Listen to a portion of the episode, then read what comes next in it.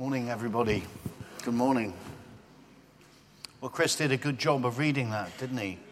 Absolutely outstanding. Reminded me a bit of the um, of listening to the football results. Um,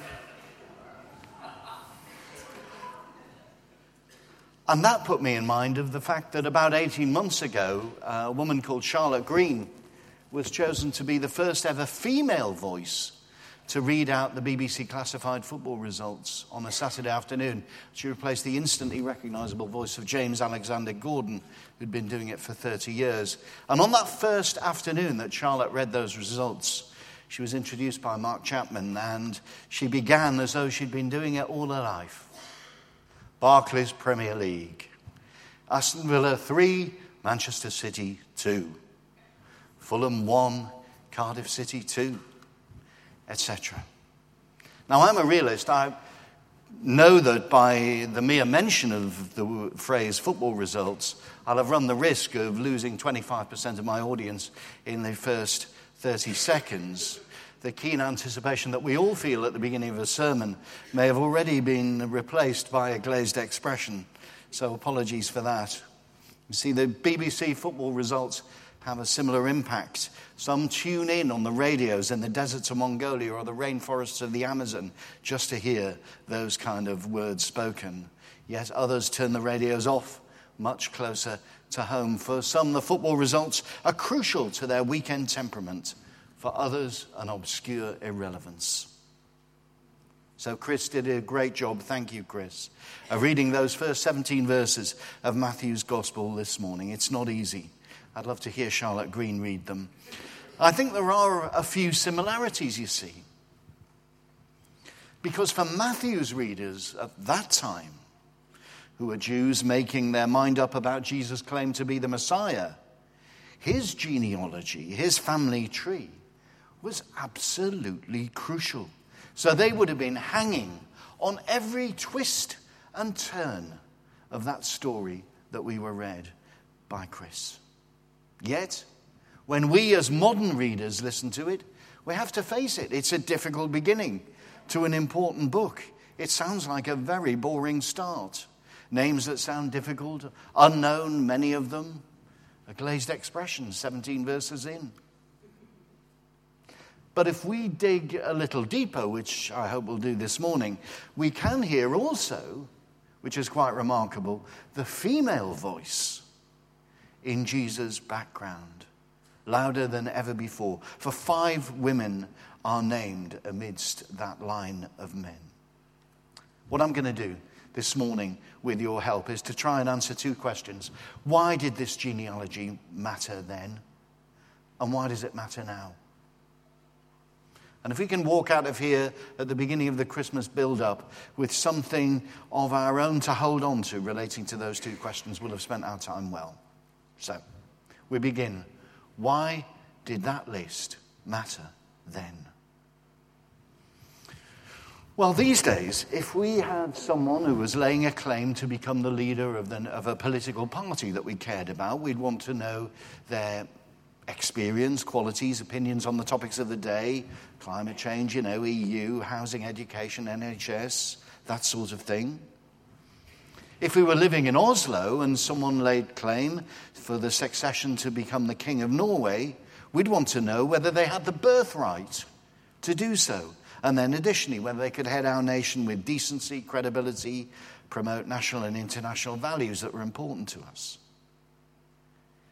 If you were a first century Jew, then the claims of someone to be the Messiah, which is claimed in verse 1 of Matthew's Gospel, God's anointed one, in other words, would need to be proven against a couple of things. Firstly, that this was the one who'd always been promised by God through the prophets, and that this was uh, the man anointed by God as Abraham and David had been. To which Matthew added a criteria of his own that this Messiah was not only the one anointed by God to prosper Israel, but to prosper the whole world.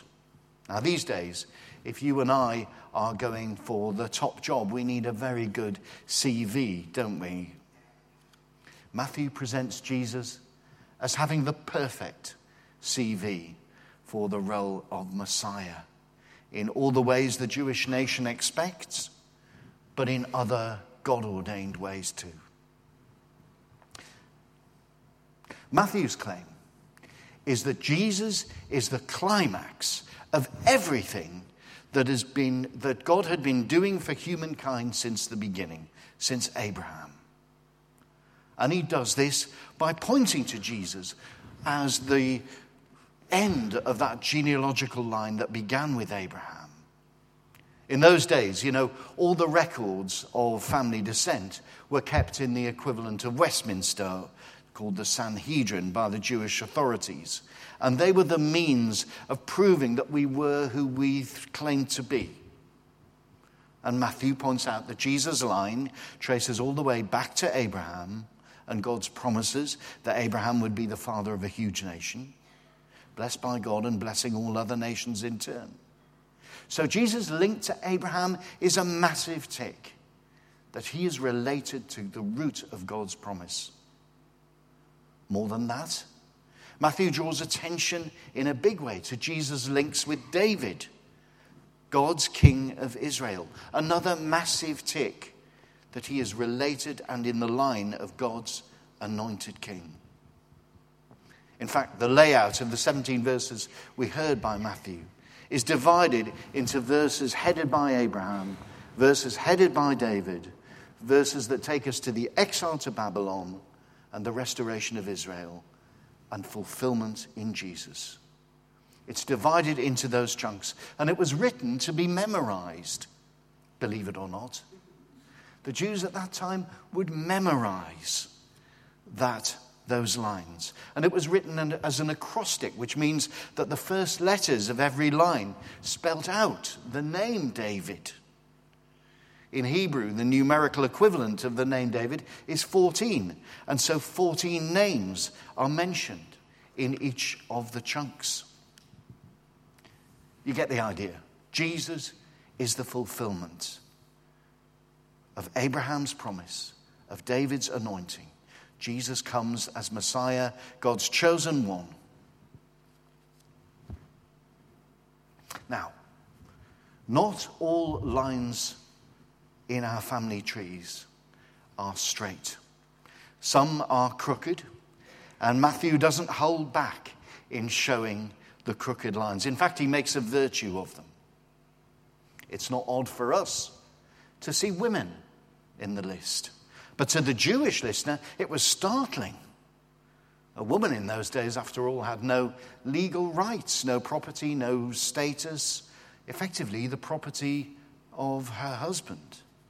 So having women in the line of the Messiah had huge shock value, particularly in the choice of women. Five of them are named Tamar, Rahab, Uriah's wife, that's Bathsheba, Ruth, Mary, perhaps five of the most controversial women in the Bible adulterer, prostitute, one seduced by King David, Moabitess, in other words, not a Jew at all, and a virgin, an unmarried mother.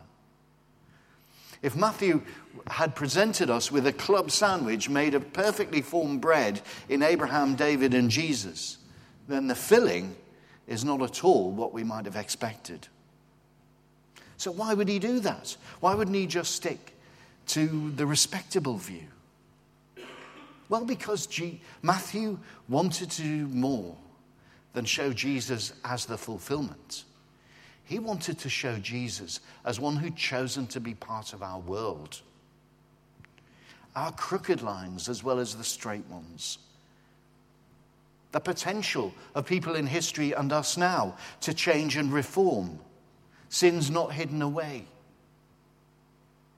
It's like Matthew's telling us that Jesus, the Messiah, is also in the business of breaking down barriers barriers between those perceived as sinful and those seen as righteous, barriers between the inner and outer circles who's in, who's out. Everybody's in. Barriers between genders, barriers between Jew and Gentile are all broken down in that list we heard. And Jesus is the result the fulfillment. Now, that's an exciting prospect. By divine appointment, we are given one who knows our human struggles and is part of them. More than that, who chose to be amongst them. One who doesn't discriminate but includes everybody. That is a perfect CV, I would maintain, and Matthew maintains for a Messiah, right there in the opening 17 verses. So, why does this genealogy, if it mattered then, why does it matter today? Well, all of our family trees must be full of characters and stories to inspire, shame, laugh with. Why don't we just, for a moment, turn to our neighbor right now and just share one thing that's either interesting or that we know about our own family tree? Just for a minute, for a bit of fun. Good. Well, I, I wonder what that uncovered for you. Mary's family tree was a lot more worthy than mine. Perhaps your family tree is largely unknown to you beyond a generation or two, or perhaps you've researched it well. My dad looked at mine back to 1670 and wrote it down. Long line of Northumbrian peasants, followed by an equally long line of Tyneside shipworkers and foremen, with a brief interlude of two generations in Derbyshire. But some colourful characters too. My great grandfather, Billy, who was the landlord of the Black Bull in Sunderland, who died falling down the stairs blind drunk one Saturday night.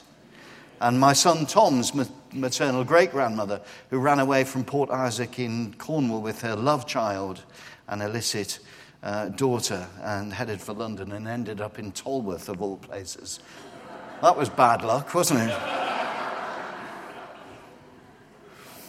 My point is that all of our lines, if we look hard enough, are pretty crooked.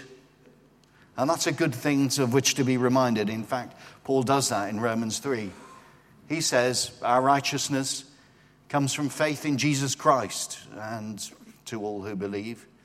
There is no difference, for all have sinned and fall short of the glory of God and are justified freely by grace through the redemption that came by Christ Jesus.